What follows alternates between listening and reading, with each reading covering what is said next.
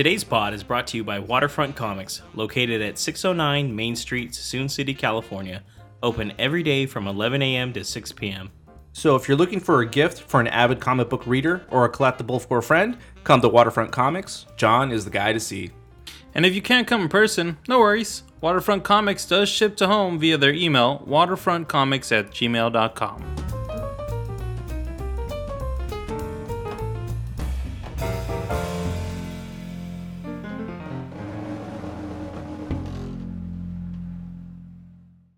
Hey, everybody, this is James. And Marco? And Nabil. This is the Movie Pals Podcast, podcast number 56. Today we're going to be going over what we've been watching, do a mini review of the Studio Ghibli film Princess Mononoke, and then our main review on the new horror film It Chapter 2. Ooh. Yeah, which is a sequel. Scary.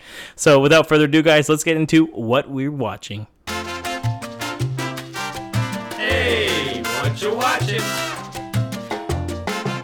All right, guys. So, a lot of stuff going on the last couple weeks. Fall season back.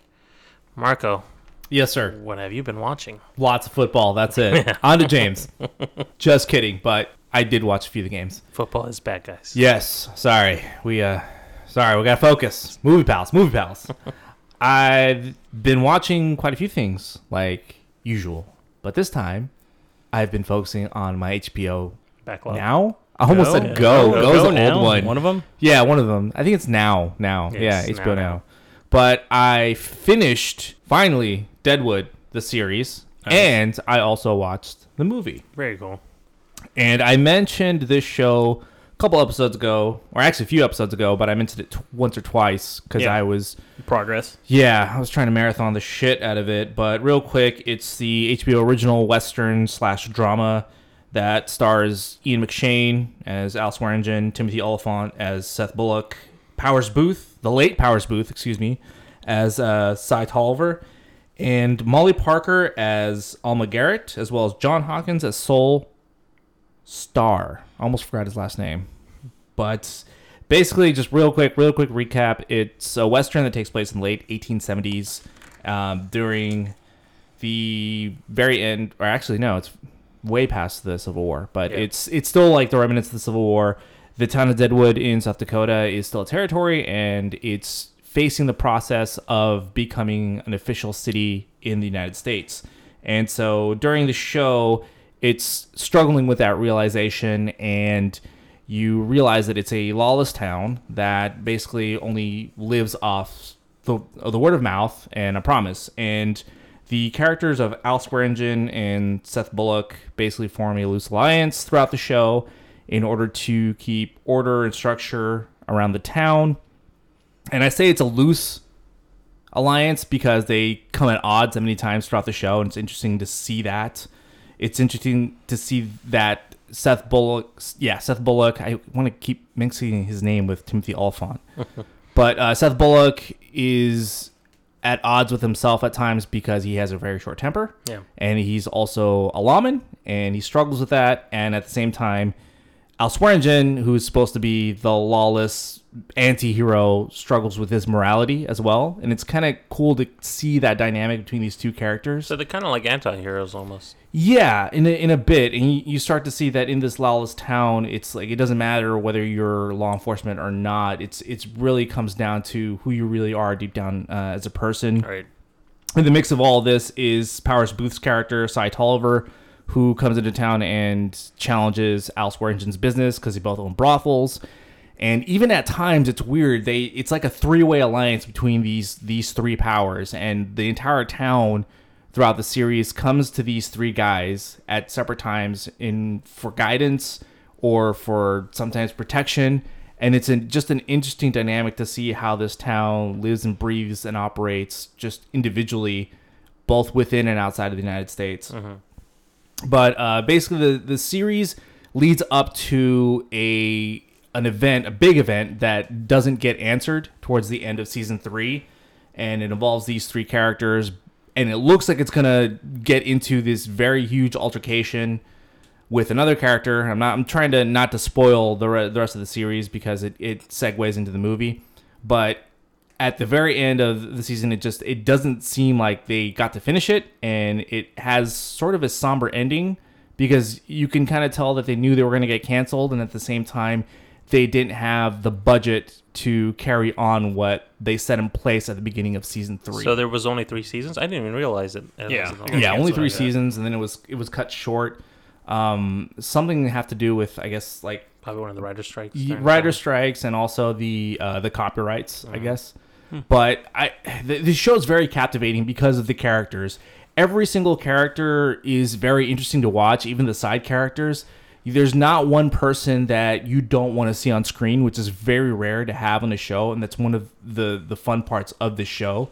Is there's always things going on in the background that still get your attention and when the show goes into focus and and puts its eyes on those situations with the mm-hmm. other characters it's still an interesting, interesting show and it doesn't seem like they're just wasting your time which is great so then the movie which came out this year Yep. it still stars the same basic same basic characters with the exception of Powers Boothe who passed away last year I believe. So obviously his character is written out of the show and they have an explanation for that.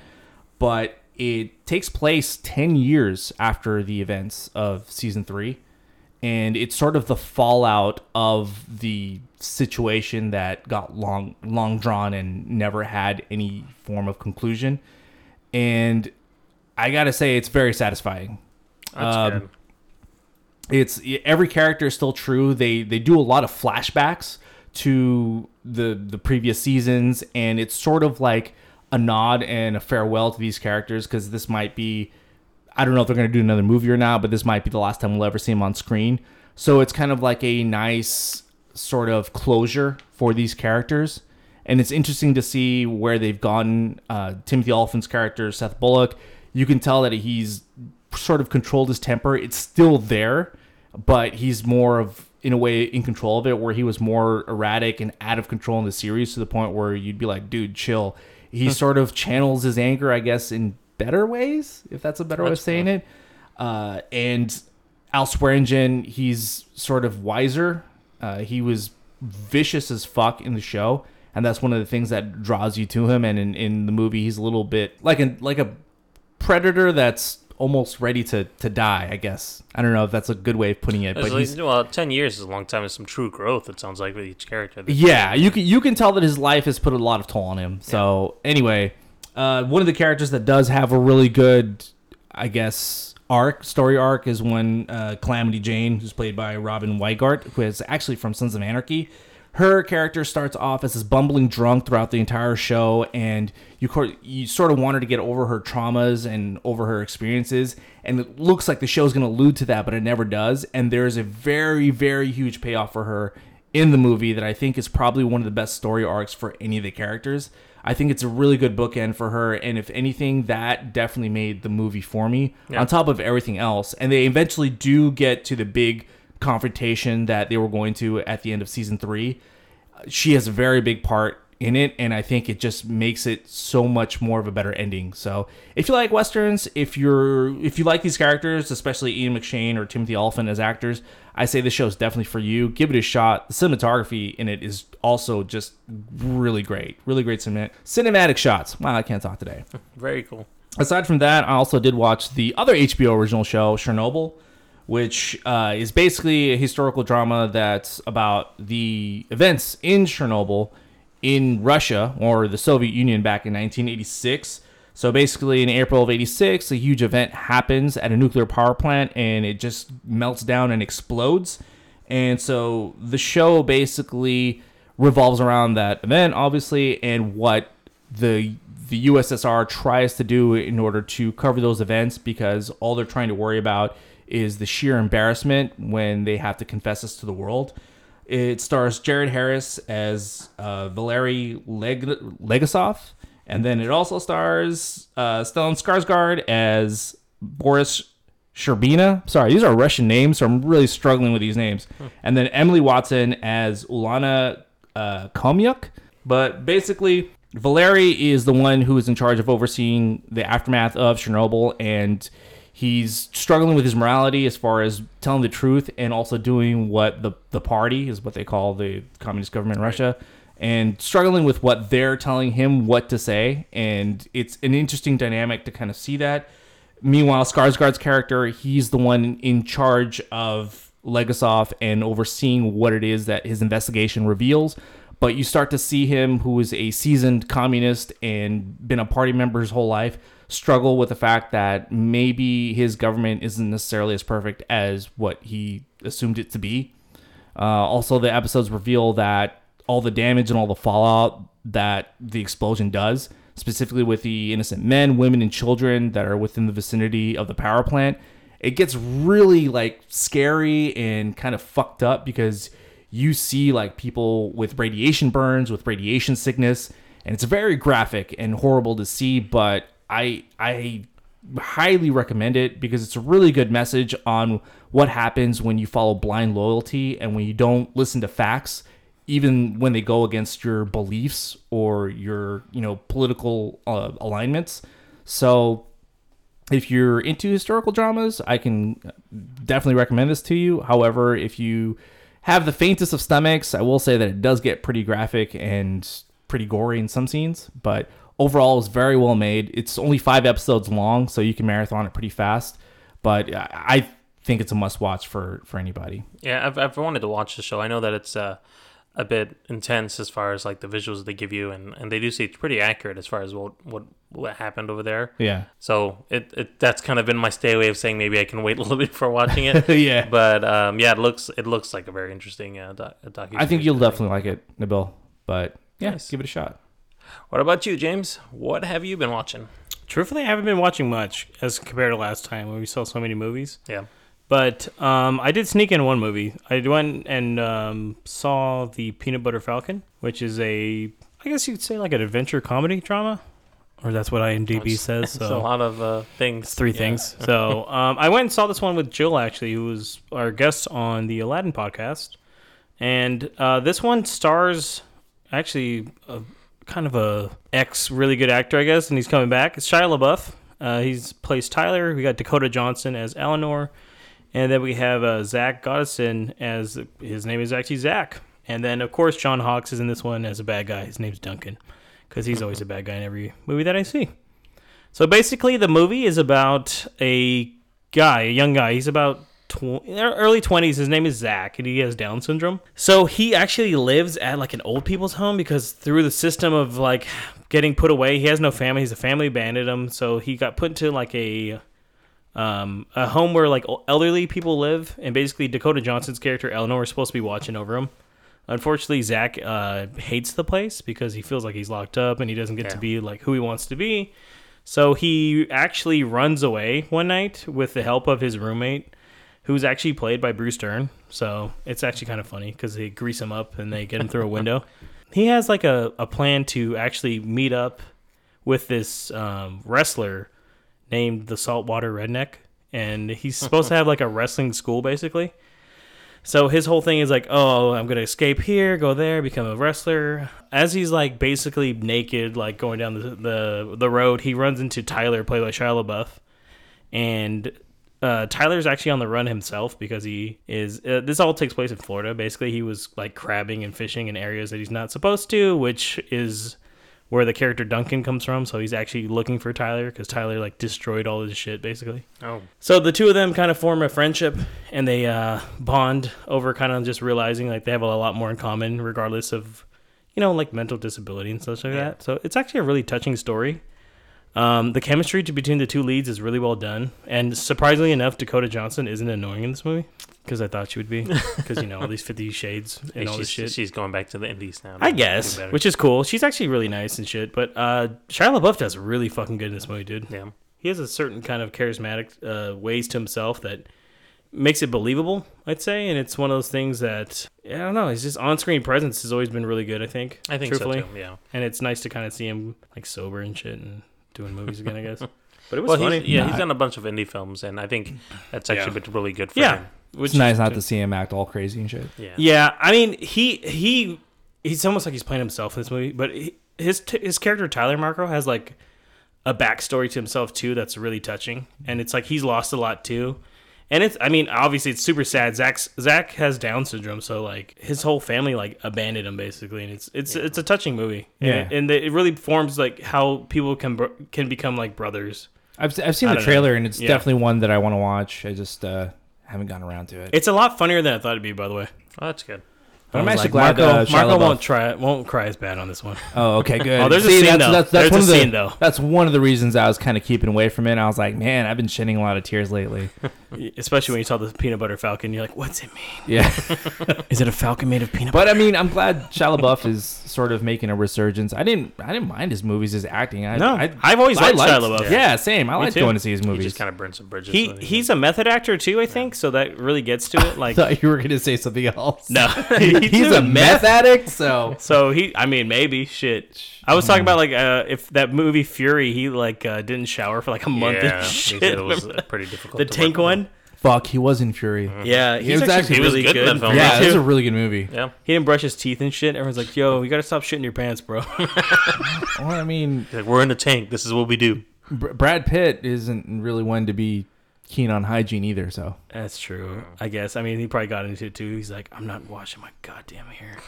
um, the movie also start. I mean, the Saltwater Redneck's played by Thomas Haden Church, uh, who's most famous for uh, playing Sandman in Spider-Man Three. I'm just kidding. fuck. Yes. I mean, he's better in Sideways, but that's just me. Yeah. And then uh, Jon Bernthal also is in here as uh, Tyler's brother Mark, so that's pretty cool too. Yeah. with the Punisher himself. And actually, this is for Nabil. Yelawolf, the rapper, is in this one too. Just let you know. Hella random. Hella like red Yellow dude. Wolf, When I though. saw him, I was like, "What the fuck is this guy doing in this movie?" He's like tatted, like What to the uh, what did- what he didn't say is Bernthal just grunts throughout the entire fucking movie. He's like, "You gotta get this is your friend. This is your friend." What the fuck is he talking about? He's talking about Rick's wife all the time. Uh, other than that, guys, I started um, the new DC show Pennyworth, which is about Alfred Pennyworth. He's uh, basically um, the butler to Batman, but this is like their take on it of kind of like back in the '60s and shit like that. nice. Uh, basically, in this version of the story, um, Pennyworth is like a ex special forces officer. He who's living in London, and he begins to basically. I mean, the setup of the show is that he starts working for Bruce Wayne's father. Right. So, um, Pen- uh, Alfred is actually played by someone I've never even heard of before, Jack Bannon. He's really good, actually. Just to let you know. Uh, Thomas Wayne is pain- uh, played by Ben Aldridge, and there's a ton of shit that goes on in the show. It's like, but it's like, it's hard to explain what it is. The vibe of it gives me off like a James Bond vibe the whole time because Oh. it takes place in like the late '60s kind of era. Uh, it's very violent, which is pretty awesome. Actually, I did not expect Nice. that at all. Like they say, they they say fuck all Well, the you're time. probably like jumping off of from Gotham and then going into this. Well, so- it, but those don't even connect. Right. So like this is a totally different side story. DC does pretty well with their TV shows. I gotta say. Like in the first episode, it's like it, it's like basically the pilot episode in a way. I guess so it's like an hour fifteen long, but basically Penny. I mean, I guess Alfred. I just keep saying Pennyworth because of the title. He works at like a nightclub as like a bouncer kind of guy, and basically he gets in with the wrong crowd. Basically, I don't want to spoil the whole thing, but somebody kidnaps his girlfriend, and it's like a society Jeez. that's trying to take over like London, and it's like it's crazy, dude. I was like, this is way more complex than I thought it was gonna be. And he basically uncovers like a kind of a conspiracy going on that surrounds the Wayne family too. That's how he kind of ends up. Kind of, yeah. And I mean, that's just the first episode, Yeah. and there's scenes of people getting like tortured and shit. It's like, dude, this is great. This is crazy. But uh, Jack Bannon does really good as Alfred. I've never heard of this guy before. I'm assuming he's been in other stuff, but Was he in anything else that seemed to catch your um, mind? not that I saw that, like I noticed right off the bat. Uh, Strangely enough, he is in Fury, by the way. Oh, I just don't remember who the fuck he is in Fury. And uh, he was in that movie, The Imitation Game. So, Yeah. other than that, I do not recognize the other shows and movies that he was in. But he does really good, man. He has he gives off that vibe of like the Alfred is always like very polite, but um, this is the Alfred that obviously has a, a story, which is kind of closer to the Alfred in Gotham, by the way. The because I mean because he was also they they said he was like X Special Forces too, well. and I mean even the, the one in the, the Nolan trilogy. I want yes, to he say, was. Yeah, I, I, That's- I that's wanted to some say. He that older, though. Yeah. it seems like they kind of left it open like that in the Nolan trilogy that he had some sort of military He talks background about the or past. rubies, man. Yeah, and he was in Burma. He's like the rubies. we, we bout the forest. He just yeah, he just got a mouthful of marbles the whole time. Like the fuck is this? Um, Me IBS, sir. yeah, Sorry, just- that's a really bad accent. it's not bad actually. Um, so I'm looking forward to actually watching this one. I did not think I was gonna watch this because it premieres on Epix, but apparently After like a week or two, it comes on Amazon Prime, so you can watch the episodes that way. which is So- where I'm gonna watch it. Yeah, now. right now the first four episodes are on Amazon Prime, and they're about an hour. Well, the first one's the longest, hour fifteen, but all the other ones are about fifty-five minutes long. Standard hour. yeah. Um, they're I mean, full do you need to watch Gotham to follow? no, it doesn't even No? connect to that. Oh, okay. It's it's entirely its own story. So uh, it's a much darker take on the um, story of Alfred, obviously. Right. But I think it's one of those things that hopefully plays off because I've only watched the first two episodes now. But outside of that, um, it's actually got a good mix of uh, character development and action. So and the story's really good too. I Yeah. like how it's got like a mystery to it all. Like something's going on, but you don't quite understand. So uh, I will keep you guys posted on that and let you know how it goes. Very nice. Uh, what about you, Nabo? Um, I've been watching a couple of things. I, I started, I've, as you guys know, I've been watching uh, The Sopranos on HBO, trying to binge through that. Uh, about six and a half seasons of Jesus. that. Yeah, I'm on uh, the sixth season. First part of it, there's it's split in two, and each one is like 14 episodes still. So I don't know why they did it that way. But um, I'm I think I'm on episode 12 right now of uh, the first part of the season. Oh, Sarah was Six- done. Yeah, so Nice. we're ge- getting pretty far ahead of it. I, I'd say so. For people that don't know what the Sopranos are, just as a reminder, it's about a New Jersey mob boss named Tony Soprano. Deals with some personal, professional issues in his home and business life that affects his mental state, leading him to seek some professional psychi- psychiatric counseling. And it stars James Gandolfini as Tony So is he? Soprano. I got a question though. I know you said it before, but is he talking to a, a psychiatrist the entire six He- seasons? You know what? And I had not known that that was what what the Yeah. general premises of the show was until I started watching. It's like, oh, there's a therapist. He's literally seeking therapy. throughout the Okay, that makes sense. Now you are spending time with him. You know, like each episode for the most part has at least one session where he's meeting up with his therapist. I need to see this show, Um, man. It's I'm gonna tell you, watching it week to week. If you were watching it like when it was airing on television, Mm-hmm. I don't know if I would really want to keep up with it. I don't know how people did, but when I'm watching it back It back was to the back, early two thousands. yeah, I know. Right. Well, you didn't have much of a choice. but as I'm watching it now and binging it back to back, everything connects so well together. It also helps that it's like fresh. I Yeah. guess too, right? So- Yeah, I mean it's it's really like this show seems like it's actually a bingeable show. Like Mm-hmm. it would have been made in that sense because every time I've watched an episode, like they pull threads from everything, callbacks to other- other episodes and other you know people that are a part of the mafia, and they Mm-hmm. reference things, and it's really neat to see that because most of the time you just kind of like have a serialized show and you continue on to the next thing and just keep going on. And that's this is definitely like here's a story from A. And they're gonna finish it all the way through, and you better have watched everything that makes sense. That, that's how you know like, there's good writing though, because Yeah. even Breaking Brad, Breaking, Brad, mm-hmm. Brad. Breaking Bad Breaking did that Brad. too. Yeah, that And the sequel, motherfucker Breaking Brad in that, in that show, man. Yeah, and I but they I did binged the that same too, thing. Breaking Bad, and I, I kind of that's how I was able to get into it because I saw the first season, and James had recommended watching it because he was going into the AMC shows, Yeah. and I didn't think it was that you know that great. It was pretty much right after I watched Mad Men, and I was Yeah. like, I'd like to watch something good. But it, it does the same thing that you're saying that The Sopranos does, where if you binge it nonstop back to back, you notice little callbacks to previous episodes. And I mean, I'm assuming notice. that's how Deadwood was too, then, right? Oh yeah, Yeah. Really. yeah, absolutely. Not not as much what what it, because it was more character focused, Yeah. but there were there there were definitely more plot points in Breaking Bad that were interconnected within Nice. the series. And and uh, my wife, she had watched the show um, week by week when it first aired, and so she even said to me like she didn't remember liking the last few seasons um, as much as they came through. And watching it now, she feels like there's a much better payoff and better connection with it. So I I definitely recommend. We're almost done with the show, and I can tell you that I enjoy a lot of it, and I'm starting to, to you know, it's it might be a little little slight, but I I got a little bit of an Italian accent sometimes. When we're talking, I may say some things I shouldn't to my wife, you know, based off of the situation. God, I So- want to say so much. I'm gonna have to edit that out if I keep that in. I'm like, really? Hmm. So you know, it Sounds like a normal day to me. you may get caught up inside of the Italian vernacular uh, that they Bill, have do in you, New do you have cigarettes rolled up on your sleeves right now? Bill, you're bald. Why are you putting grease in your hair? You know, you got to go for the look. I got to be a little fast lights right here. But the, I I mean, mean, the show's is it weird just seeing Tony get fatter and fatter in every season? He really he doesn't though. That's the funny thing. He actually slims down halfway through. And then all of a sudden, you know, he gets And he there's just a- balloons in the Yeah, last season. he Like, does. Jesus fuck, did he eat three three Too pizzas- much There, was- there was a little bit of a break in between three of those seasons. You can pizza tell. pies? I think there was a gap in one of the seasons. Yeah, I think pretty big. that, that was during a writer's strike as well. Yeah. So there's a bit of a That's Well, when I mean, went now, to go film now the that last you've castle, enjoyed, sir. now that you've enjoyed um, The Sopranos, you should probably watch the guy's next series of shows. You know, finally finish Mad Men because he went I on do. to do that. I right do need to see afterwards, Mad so, Men. I mean, I just, just, you Just know, like, please. I want to talk to someone about it, please. Is it the same creator? Yeah, Matthew Ware. I mean, Yep.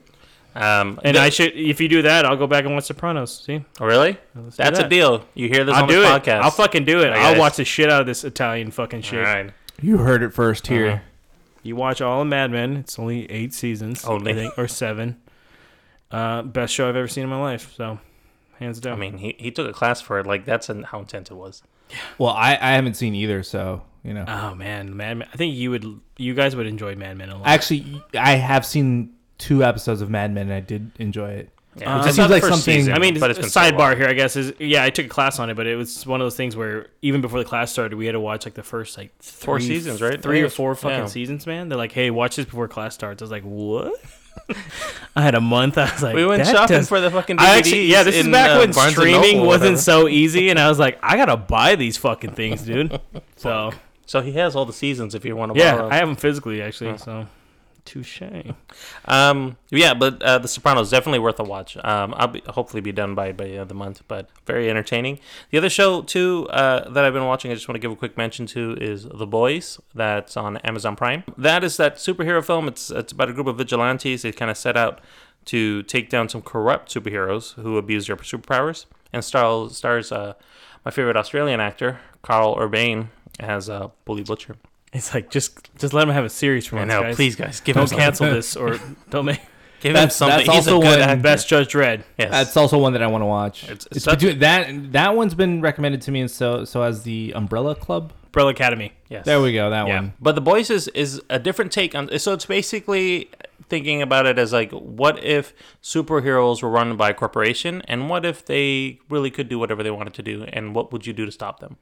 Um, they're seen as good guys um, to the public, and they try to keep that image. That's what the corporations are trying to do to help them keep that image.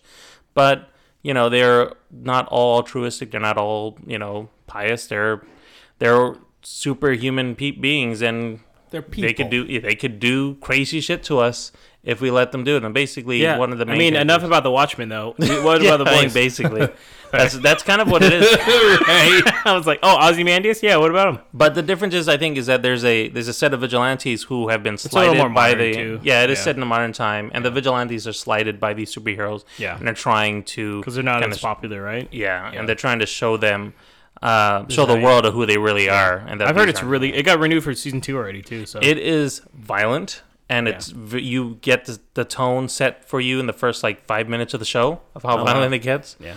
Um, but it's entertaining. Like you want to still, you don't know really what it's gonna go. Um, there's a really great twist at the end of the season um, that I didn't expect, and apparently it's kind of like in the comics, but not because it is based off of a graphic novel.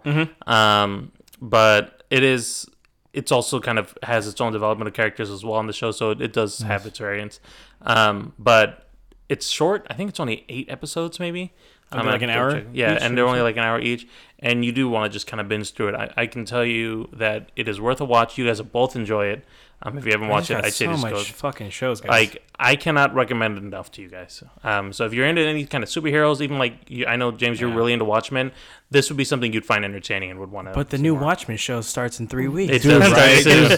there's so much starting. There, there's like three other shows I'm watching that I haven't even mentioned that because I'm just like I, I can't just, fit it. I, I do want to watch it, but I mean, I still need to see Stranger Things. Uh, John, the comic book guy, fucking recommended Justice about a year ago. I'm still did. got that's still on my list. That's true. Uh, Dark Crystal just started. That's on my list. It's so much There's shit. a lot. dude. I mean, it's like we said, it's fall season now, and all the all the shows are coming back too that we were watching regularly. I mean, it's Dude, it's almost like I gotta take a break from those it. shows just because I'm like, I need to knock this other shit out. Like, I'm shocked I haven't watched Stranger Things season three yet. So, yeah.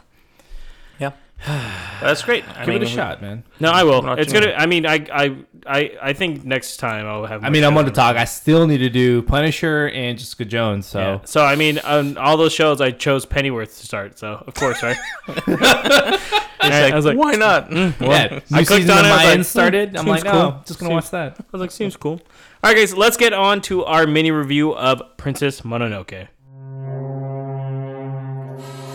In a time when gods walk the earth, an epic battle rages between the encroaching civilization of man and the gods of the forest. When the forest has been cleared and the wolves wiped out, this place will be the richest land in the world. Now, the fate of the world rests on the courage of one fearless princess I'm not afraid to die, and I would do anything to get the humans out of here. and one brave warrior. You fight like a demon, boy. Like something possessed. What exactly are you here for? to see with eyes unclouded by hate. All right, guys. So the IMDb description here is on a journey to find the cure for a Tatarigami's curse. Ashitaka finds himself in the middle of a war between the forest gods and Tatara, a mining colony. In this quest, he also meets San, the Mononoke princess. This is directed by Hayao Miyazaki. It was released in 1997, and this stars Billy Crudup as Ashitaka, Billy Bob Thornton as Jigo, Minnie Driver as Lady Eboshi, John DiMaggio as Gonza, Claire Danes as San, Jada Pinkett Smith as Toki, Gillian Anderson as Moro, and Keith David as Okkoto. Uh, so right off the bat, uh, just a quick question too, guys. Uh, Nabil, you've seen this one, right? Yes, I have. Okay, uh, Marco, this is your first time watching it, right? Correct. Okay, I've so Nabil, just start with you first then. Uh, what did you think about it overall? Um, I actually I liked it when I first saw it, and I liked it even more the second time watching it. Oh, it's your second time. Okay. Yeah, so it was Okay. great. Nice, nice, nice. Uh, what about you, Marco? I really liked it. I know it- this is one that, or uh, a Studio Ghibli film, excuse me, that people have been trying to get me to watch, and they're like, if This you're is gonna one of watch the more one, popular ones. Yeah, it's be- between this one and Spirited Away. Like, if you're gonna watch one, watch either Spirited Away or Princess Mononoke. And I See, but I now you, now you've seen enough. You can be like, you showed you Pompoko. What are you talking Have, about? I mean, haven't quite hit the ten mark. Where I think we're at like nine, so it's still in the top ten. Still in the top ten, Yeah. by the way. Just to let you guys Solid. know. Yeah, but dude, it's a it's a solid film. I really loved it, and Yeah. you you guys know I'm a sucker for musical scores, and I gotta say the music in this movie is fucking gorgeous. it's really good. It's it's just so good. This is one of the ones that is also, um, I would say, out of the Studio Ghibli ones that we've seen, we've seen a lot of mix of different types of genres of Studio Ghibli films. Right. This is in the adventure fantasy kind of side of it all. Yeah, that's a good mix. I remember like uh, this is the one, especially back in like the '90s. I remember they would advertise the most. This one and uh, Spirit Away when I was like in middle school. I remember. Even during for the Ghibli Fest that some theaters had, they, it's they would definitely feature this one, and um, that's where I remember the music from too. And I was like, oh wow, it's really good music. Yeah, this one is really. f- It's a fun movie overall. It's one of those movies that. Uh, it's. I think it's a little heavy on the theme, obviously, about definitely. nature and Yeah. you know, kind of going with the spirit of the earth and all this bullshit like that. But, um, I mean, whatever. I've seen all this. I've seen this movie The, like the, six the, times. the guys. creature with the I'm allowed face, to say. I'm just gonna say it's that. creepy. The, the, that the, shit's the, creepy. forest spirit god creeped me out. I'm not gonna lie. The hog or the deer thing with the human eyes. Yeah, The hog thing was cracking me up. It was Okkoto, Keith David too. I just keep thinking of everything he's ever been in, especially like his character from Halo 2. I'm I just- That's the Arbiter. You know I mean? Yeah, I was like, holy shit, the arbiters in this. That, or I kept, you know, expecting him to It's say a some line from violent for a Dream. movie too. By the way, I, at one point, Ashitaka's actually blowing dudes' heads off yeah. I mean, you see that kind of in the the beginning, and then when in- he's shooting the arrows. He's literally like, dude, arm comes off and it sticks to a tree. Like you're like, mm-hmm. holy shit, dude. You're surprised at and how, how violent it is. When I first saw it, I was shocked. Of, I was like, oh, okay. It's PG thirteen, so it's one of those movies where it's like, okay. I mean, and the th- fact that this movie came out twenty two years ago, it's like, man, it, the animation is really well done in this one. Yeah.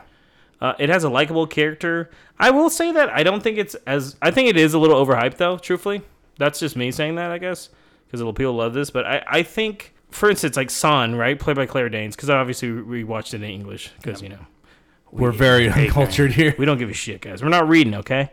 We don't do that reading stuff. You keep that shit to yourself.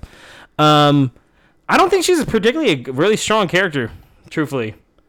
as opposed to cer- certain other female protagonists that we've seen in other Ghibli films. And I think the fake focus on that really is because Ashitaka is really the main character in this one. She is- Even though technically it's called Princess Mononoke, but it's I was gonna say for it damn near should have been called Prince Ashitaka. So. Th- that's that's what I was gonna say. I was like, you know, she wasn't that much of a focal point in the story, and she's the titular character. And I'm like, it.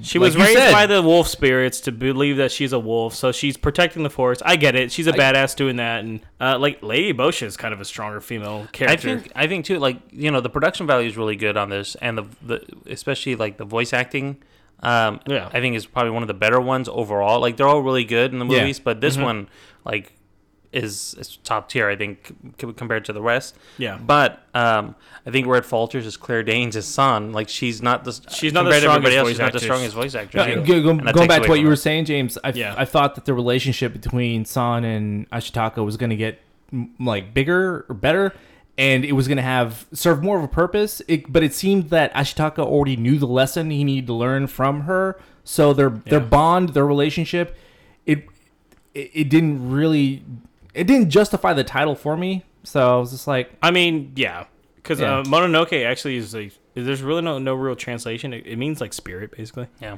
So it's like it's technically spirit princess is the uh, the translation of the the story, I guess, because it's um overall the title is kind of confusing. Truthfully, Yeah. like they don't explain it too much. I mean, it's cool seeing the. It's like the mining colony thinks pe- it's just like a lot of like people are getting manipulated because the curse is going through, and because of that, they think they need to kill the spirit, and in doing that, by killing the spirit, they're actually hurting themselves even more. It's one of those movies where it's like there's a lot of shit going on. Uh, Ashitaka seems like he seems to figure that shit out pretty quick though. yeah he does He's like, I gotta do this, and I'm getting possessed by shit because that fucking hog in the beginning fucked me up. Mm-hmm. Uh, I like that aspect that he's technically on like a ticking time and he's Yeah. running out of time. and he doesn't want to kind of deal with the bullshit he's just like look I'm here for a reason this is what I need to do Let's he straight up goes to Tatara, the mining colony, and he's just like fucking shit up. Basically, he's like, we gotta get the fuck out of here, man. This he's, is he's crazy. more or less the voice of reason throughout the entire movie. yeah. Which I mean, I like because it's at least we don't have like a dumb character. It's kind of straight to the where they're point. trying to learn it as they go yeah Yeah, which which worked for me for the most part. And I mean, the theme, uh, like we talked, we already talked about the theme here. Uh, how, how, so ranking it wise though, guys, what do you guys put this in like compared to other ones? I would put this on my top three. Okay, Yeah, this is one of my favorite ones. I would also put it amongst my top five. you like top ten tops. I can't say ten, not quite there yet, but yeah, definitely top five. It's, Yeah. I, like overall, it's a really good film. Even though I'm nitpicking about you know the the title of the movie and the the bond between Ashitaka and San, and the fact that he actually bonded more with San's mother, the wolf, Kind of. that and she actually gave him more solid advice than you have to than help. San. Although she did want to eat his head off a couple times. I was I like, mean, okay, true, cool. but I like they're in the thing like I want to break. well, her you know, advice isn't free. Nabil. You have to, you know, you have to sacrifice. he's something. like, cool. So what else? but uh, you know, It's like, and and yeah, I. I agree with James that the theme was a little heavy-handed. But I mean, they're aside they- from that, they all kind of are. for yeah, as- this Ghibli one a little bit more. But aside from that, the animation is great. The score is great. The animation is fantastic. really it's one of the best animated films I think they've made. Yeah, same. Uh, I mean, this is probably top five ish for me. I mean, eventually when we do all these, we'll rank them finally, but you'll see exactly what it looks like. But I think this one tends to be a little more overhyped. I still have a stronger connection to like Spirited Away. yeah. But I mean, as a pure like, it, this is more action too, though. I think is what I kind of throws me off maybe a little bit about it, uh, which is it's well done. But I think I just don't connect to Ashitaka or San as as well as other ones. I guess that's what I really look at, Mm-hmm. and I never have. And I, I've seen this movie like four or five times, so it's not like it's just one of those times because I saw it once and I'm like, oh, I don't know. I, But- I did connect a bit with Ashitaka because, like I said, he's he's the voice of reason. Yeah. You have two like sides, one that says pro-human, one that's pro-nature. Yeah. And he's sort of the one that bring them together and say, like, guys, we can make this work if you guys stop Yeah. being assholes to each other. So You know, I kind of like that aspect of it. I actually kind of felt like I connected more overall uh, to everybody as a Lady Boshi because kill she's those things. Because she's, she's a a, tyrant. she's a good person. No, I mean she's a good person. She has a plan. She's she knows- protecting her people Yeah, too. she's she thinks that's people. the right thing to do too. Exactly, and she's not. She's. It's not like she's ignorant and thinking that well, you know, what I'm doing is right or wrong. It's like this is what I need to do, and I, you know, this is how it's going to be. I Yeah. I disagree. I don't think she's a good person. I think that she's blinded by her motives, and she eventually wakes up and realizes that maybe I shouldn't necessarily be blindly loyal to the cause that I'm doing. I don't know. 'Cause- I, I think she only did what she had to do because um, she was beholden to uh, what's his name, Jogi, Um, Yeah. Uh, to to uh, you know pay whatever debt that he owed her. Um, so she did what she felt like you know to, to relieve that. But I mean, I, I can see where you're coming from from it. But I do think she that was willing like, to do whatever it took, and sometimes it's like mm, maybe you know tr- Yeah. try to find another way. I would have been like, shoot these goddamn wolves. She's, she's saying she's like I don't fuck yeah, get rid of them. Ready, set, fire. Uh, yeah. Overall, though, I, I would still recommend it. This is one of the ones that definitely recommend to people uh, watching any kind of Studio Ghibli film. This is one of those uh, solid films where it's got a good message, great animation, pretty good story too. Overall. Yeah. All right, guys. Let's move on to our main review now of the new horror film, It Chapter Two. The farther away, the hazier it all gets. But me, I never left. I remember all of it.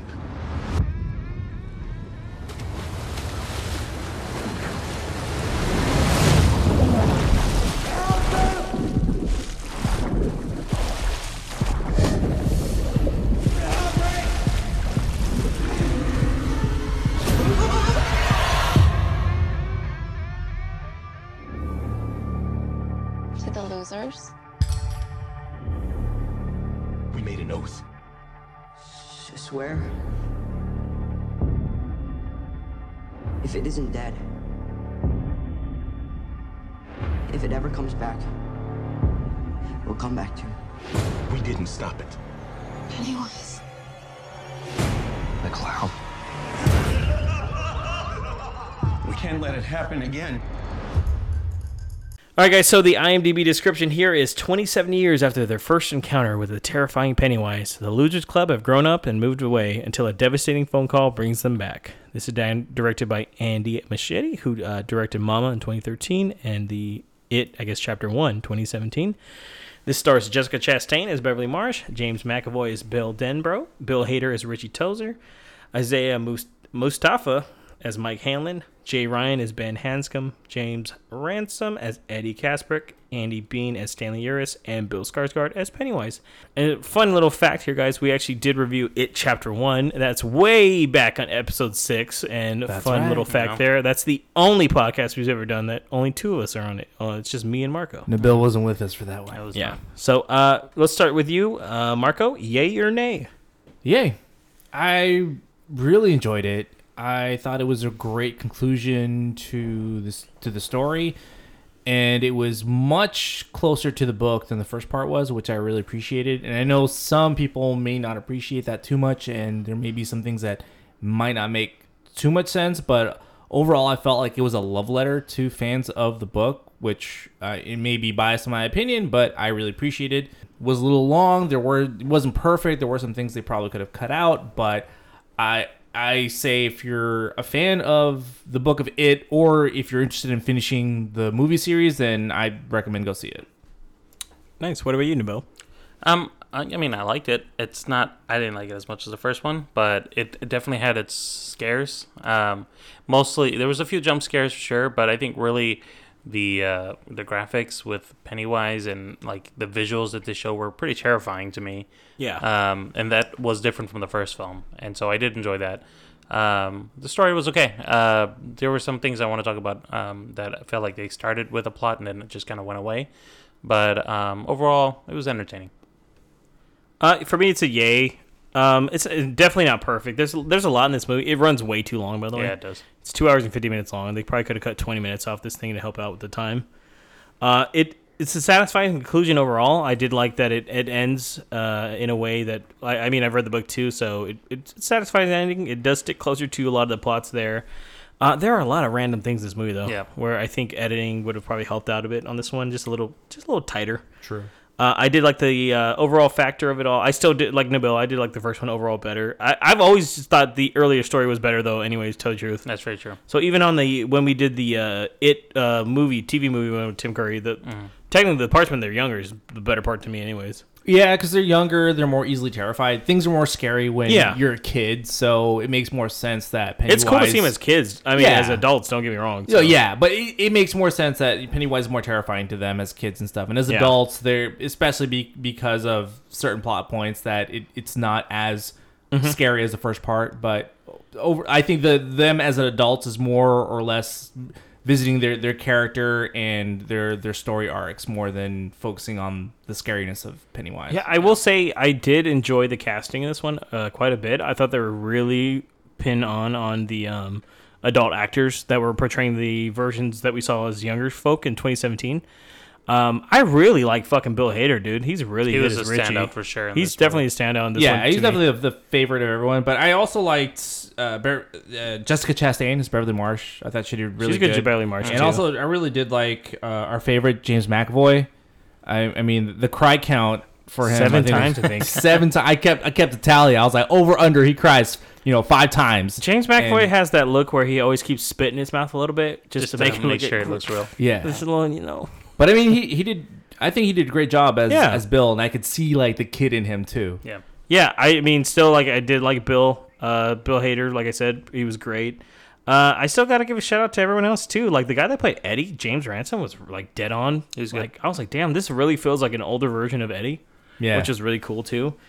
Um, we don't get much of Andy Bean, of course, but and then of uh, Bill Skarsgård once again as Pennywise is really good. So Nails it.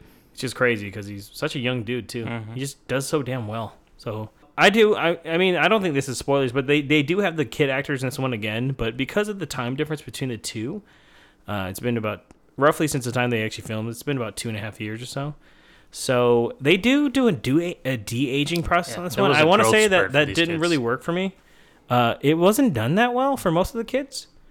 I don't know if you guys uh, agree with me or not, but they definitely don't have the same guys that did the Star Wars shit. It's yeah, it's or the Marvel movies like it's Samuel not Jackson. it's not as perfect if you're looking for it. They're obviously they use some camera tricks too to make some of the kids look more the regular height from the first one because some of them had growth spurts. Dude, the kid that plays Eddie, I'm pretty sure was not even there. Like, uh, he he was in Shazam, so I mean that kid looks like a normal teenager now. And now this one, I'm like, it sounded like a voice actor came in to do his shit. And a body double. D- Yeah, and then Yeah. they like CG the face. Or I mean, or I could be wrong, but they they're definitely using low camera angles on him to make him look a little Dude, bit shorter. But I was like, mm, I mean, it's not Batman versus Superman with I mean the Justice League with the mustache bad, but it's close. Ben Like, looks those, like those little kid shorts a little tighter on him this time around. Ben Ben looks weird, dude. Like I was like, did Ben get? Then I saw him on the red carpet. I said, no, he's still fat. The fuck they talking about, bro? fuck they doing? He's still a bit fatty kid. So I'm like, why does it not look like that? I'd say it looked better His on face him. was so smooth.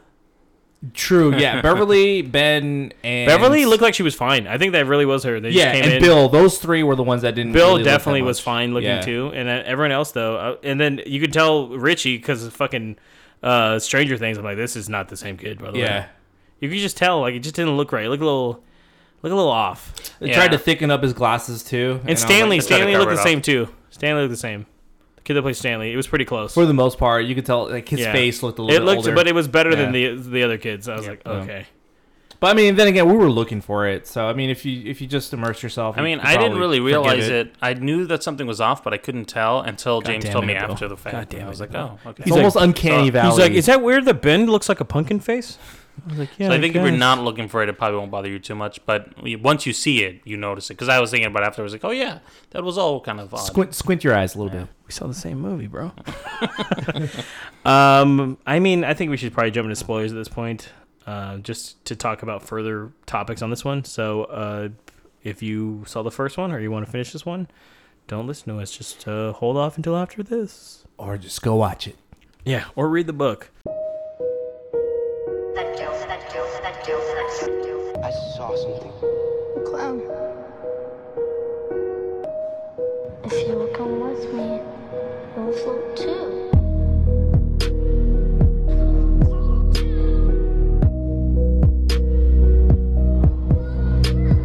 All right, so uh, back from spoilers here, guys. So, I mean, this is pretty open for anything here. Overall, what were the problems you did have with it then, Bill? I got a Um, couple myself. I mean, so th- just off the bat, when when the film starts and they kind of do the whole scene about the they're at the fair and there's a gay bashing thing, I got I know that's in the book and I know kind of I could see what they were trying to do with it in the sense of like, oh, this is how Pennywise is kind of coming back and this is his first victim, whatever. But I feel like that whole scene didn't really have a callback to anything. Um, even though um, one of the characters is alluded to being uh, gay, that it, I don't know. It just seemed kind of odd to have that in there, that specific That was scenario. purely just because of the book. It Yeah. that way. So I it's, that it's was both because of that, and also to signify that there's a one horrific or a, s- or a series of horrific events that awakens it, Pennywise. In the first one, it was the death of Georgie that finally like awakens him, and in this one, it was the death of that that guy that awakens him. So it's sort of like a callback to that, and and sort of to show the yin and yang. There's one's a kid, the other one's an adult, Adult, yeah. type thing. Yeah, it's just to show that hey, he's just after whoever's pretty much weak enough to. Yeah. yeah. Get so I mean. Question mark. So I guess there's that. Um, and then also the the whole totem storyline seemed to be. Yeah, I like they I gave agree. everybody their even time, but it seemed like it was just drawn out. A Don't get little me wrong, much. it's in the book too, but the fact that they they they kind of just jumped into it from this one and like Yeah. the flashback of the tribe and shit for this one, they probably could have just skipped that. If there was more of a connection to it in the first films where they had those Yeah. totems, it would have probably felt better. But in this one, even some of them, like some of them were callback, but for the most part, it was like, oh, okay, that's just something that we just have to believe. Some of them the were thing. only callback through convenience because Yeah. they put the A lot of flashback in this exactly. movie. Dude, it's the- like, it's it's it's like, hey, what happened from that time we weren't friends for three months? Yeah, that exactly. Let me they tell did. you. And then they do the flashback. It's like this is from the time when uh, uh, Bill sh- punched fucking Rich in the face. Mhm. So like this is what they did during their time. Like oh okay, I guess it's a nice Which, connection. which but- I guess kind of makes sense for like the book, but I mean that's if you're reading the book, and It's a little- film, it doesn't really translate as smooth. It's not smooth in the movie Yeah, at, no, all. at all. Because, for instance, the Paul Bunyan scene is told in the first movie way early on. Mhm. That's like one of the fir- one of the first few scares. Like that's not in the like the later half of the books and shit. No, like it's kind of like in the middle. and like middle, but I mean, it's not like this is way late. Like, oh, True. second film, here you go. This this also happened by the way.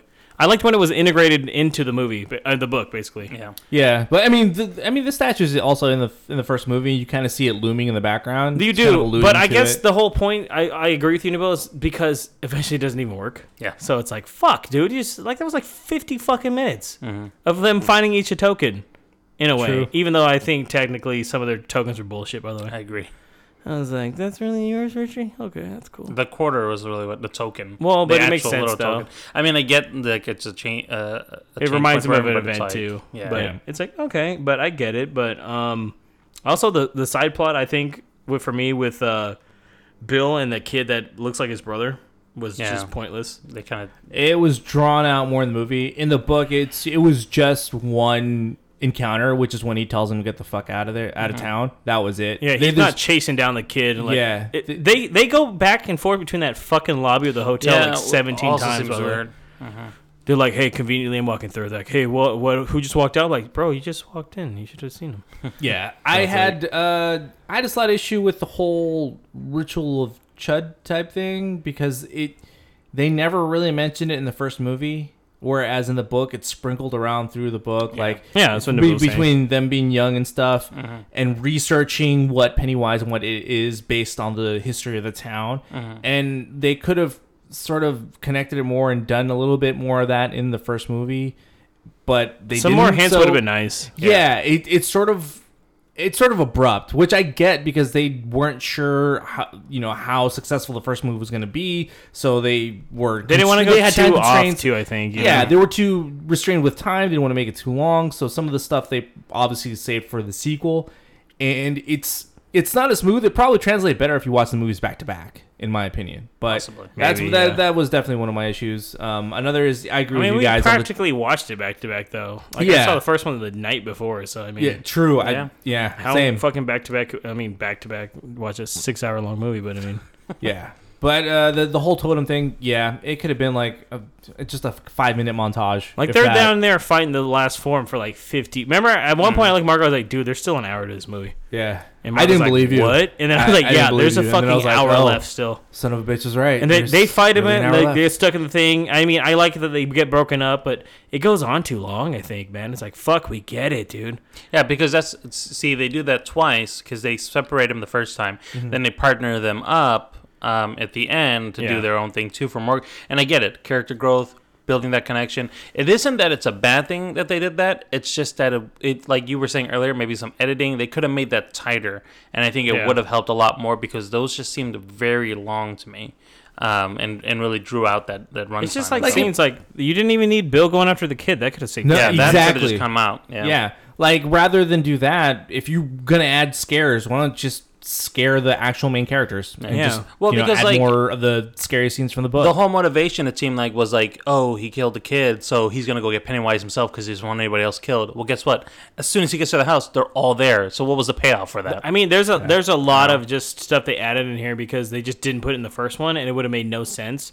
For instance, like uh, Ben building the clubhouse, that's mentioned early on in the book. It does, but they never show you the clubhouse in the first Nope. movie. And I was trying to should have been remember, a too, was big like, fucking deal. was there- was it no- there? It's like, I don't technically it yes, there. but they never show it to you. Yeah. Like it, it makes sense to us because we read the book, because it's all over the book. Yeah. They're always going to the clubhouse. Yeah, and Ben literally gets pieces, and a, a cop catches him, but he just lets him. He's like, "Go ahead." Yeah. it's just garbage, anyways, or some shit. Yeah. And that and that hints that Ben's gonna be an architect one day, but Yep. you don't realize that until this well, you one. don't. when They don't like- even talk about their Fuck current no, life and their careers or anything. You just see the. You little see him though. He's on. in like a he owns his own company and shit. Which he's- fun fact? The guy he's skyping with that he's talking to is the guy who played the young Ben in the 1990 miniseries. oh, that's cool. Oh, Yeah. I not mean, know that. Stephen King's the antique store. owner. Yeah, he Yeah. is. But it's really cool that they got Oh, one of the original actors to be in the the remake. That's hmm. cool. I like that. I didn't know that. Yes. Um. So I mean, overall though, what I know, me and Nabil liked the first movie better. What about you, Marco? I'd say that it's a tighter film. It is the better of the two. Yeah, I do. I do agree there. But I just I I I have a soft spot for this movie, and it's biased because I really enjoyed the book. It's it's just a Bit more callbacks to the book. yeah, more callbacks to the book. It has more of what I wanted to see in the actual movie, which is great. Right. So I mean, like I said, a love letter to the to the book, to the novel, and it's it's one of my favorite books. So It's a good book, yeah. I, I you know I, I can't downgrade it too much. I'd I'd say it's just a little bit you know less than the first movie. I also just wanted to say because we didn't really touch on that was that one of the positives of the film um, was the comedy. I mean, I think the writing was really good with the jokes. Bill Hader, I think, was the Mm-hmm. biggest factor of that. But even um, James Ransone as Eddie really helped with that. I think they Yeah. they did really good with not only just making fun uh, in general, but just of the situation. And then when Yeah. they do see Pennywise and they're not trying to take him too seriously, they, they crack jokes. Like the the comedy really helped relieve some of the the tension that would have normally been there and saying, "Oh, they're just trying to get me and trying to get me." Yeah. And, I mean, it helps that they're older. That's why too. Yeah. Yeah, exactly. It adds more more to the realism too, because Mm-hmm. if if you experience some sort of trauma, you would obviously try to make light of it as an adult, Yeah. and if you had to revisit it, you would be cracking jokes about Yeah. it. So it makes sense that it wasn't as scary as the first part of it. So No, it worked for me. I don't think it is. I mean, it has some creepy moments though. yeah, Oh, yeah. I think those visuals, like we were saying, But truthfully, even really in the intense. fucking book, when they're adults, those parts aren't the scary parts. The scary parts are when they're kids. Yeah. So because you're looking at it from a child's Yeah. eyes too, and so exactly. I'm Yeah. not shocked. I mean, there's a lot of cool. There's still a lot of cool parts with the flashbacks. So yeah. I mean, the whole Chinese restaurant part was kind of creepy. Yeah, You know? that was, was. great. That was directly for the Yeah. book too. That was nice. So, any closing thoughts, guys? Uh, just like I said, go see the movie. Especially, I mean, obviously, if you saw the first one, you want to see how it ends. So you know, go check it out. It it's a perfect companion. I think it's a great great ending. It's probably a better and slightly better ending than the book, in my opinion. I think so too. But overall, it's still a pretty good movie. It's not 100. percent Like I said, there's still some flaws in the movie, but definitely worth seeing in theaters. Yeah, I, I enjoyed how it ended way more than the TV movie did too, because I think that, like you, I know the first part of the film on both ends were better, but definally how that TV You movie ended see, wasn't you didn't want to see as Bill go down on his bike down the hill. It was on Old Silver to Um, regain his conscience. Oh, where am I? But um, it's worth a watch. I think it's, it's Yeah. it is long, so you just got to be prepared to be in that mindset saying you're going to see a long film. Yeah, go see it Um, early. Not overly scary, but it is creepy. There's some sensitive issues, but for the most part, uh, I think it's a it's a fun enough film to watch. Yeah, definitely. I would say it's great. Uh, I mean, I'm gonna add one last thing. They did cut out parts that were like unnecessary, which I liked. Like they didn't add in Bill's wife or uh, Beverly's ex-husband, I guess in a way, or husband, estranged technically husband. husband, Uh, those are parts in the TV show and also the book that just kind of drag on too. Yeah. So I mean, if they did that, it would have been a three and a half hour movie. Yeah. So. Yeah, if you guys want to see um, James McAvoy cry for two and a ha- uh, hours and 49 minutes, I would uh, highly recommend it. He does the stuttering really well. Yeah, he does pretty well. It's almost like his uh, character from another movie. Hmm, I wonder which one that is. Hedwig. Um. So overall, though, I recommend it. Still, it's it's, fu- it's it was fun. Yeah. Overall, Yeah, fun movie, entertaining. Yeah, if you're a fan of the book, check it out. And um, really, uh, some really creepy moments still. So I mean, Bill Skarsgård plays Pennywise really well. So Still scary, the scariest version Oh, of sure. of Pennywise. Oh yeah, hands down. I mean, yeah. don't get me wrong. Tim Curry, great, great, great, great actor, and uh, He set always the sets bar. apart. Yeah. Yeah. Mhm. So it's just one of those things uh, that you have to see and judge for yourself. So, uh, guys, with that, that is the end of podcast number 56 here. Thank you once again, everyone, for listening. Thank you for the feedback, response, reviews. We got quite a surge of people recently. We've got some promos going on, obviously, so it's been helping us out. Oh yeah, getting more people uh, listening, uh, commenting. It's it's really fun, actually. Uh, let me know about that, Marco. Yeah, check us out on our social media on Facebook, Twitter, or Instagram at Movie Pals Pod. Also, you can subscribe to us on Spotify, iTunes, SoundCloud, or Google Play. We really appreciate all the love we've been getting. Again, all the new follows, all the new subscriptions. Please, please, please like us and share us. Give us any of your recommendations. If there's a movie or TV show you want us to check out and review, we will do it. And we really appreciate you. All right, guys. So tune in to the next uh, episode, episode 57. We're going to be doing another marathon here, guys. This one not as long as the Fast and Furious, obviously, But it could but be. much more violent. Yeah, very So- violent. A little bloody. This one is uh, like I said, we're going to be uh, watching all four of the Rambo films, so for a Rambo marathon. So tune in to next time. Until then, though, guys, this is James And Marco. And Nabil. Have a good one.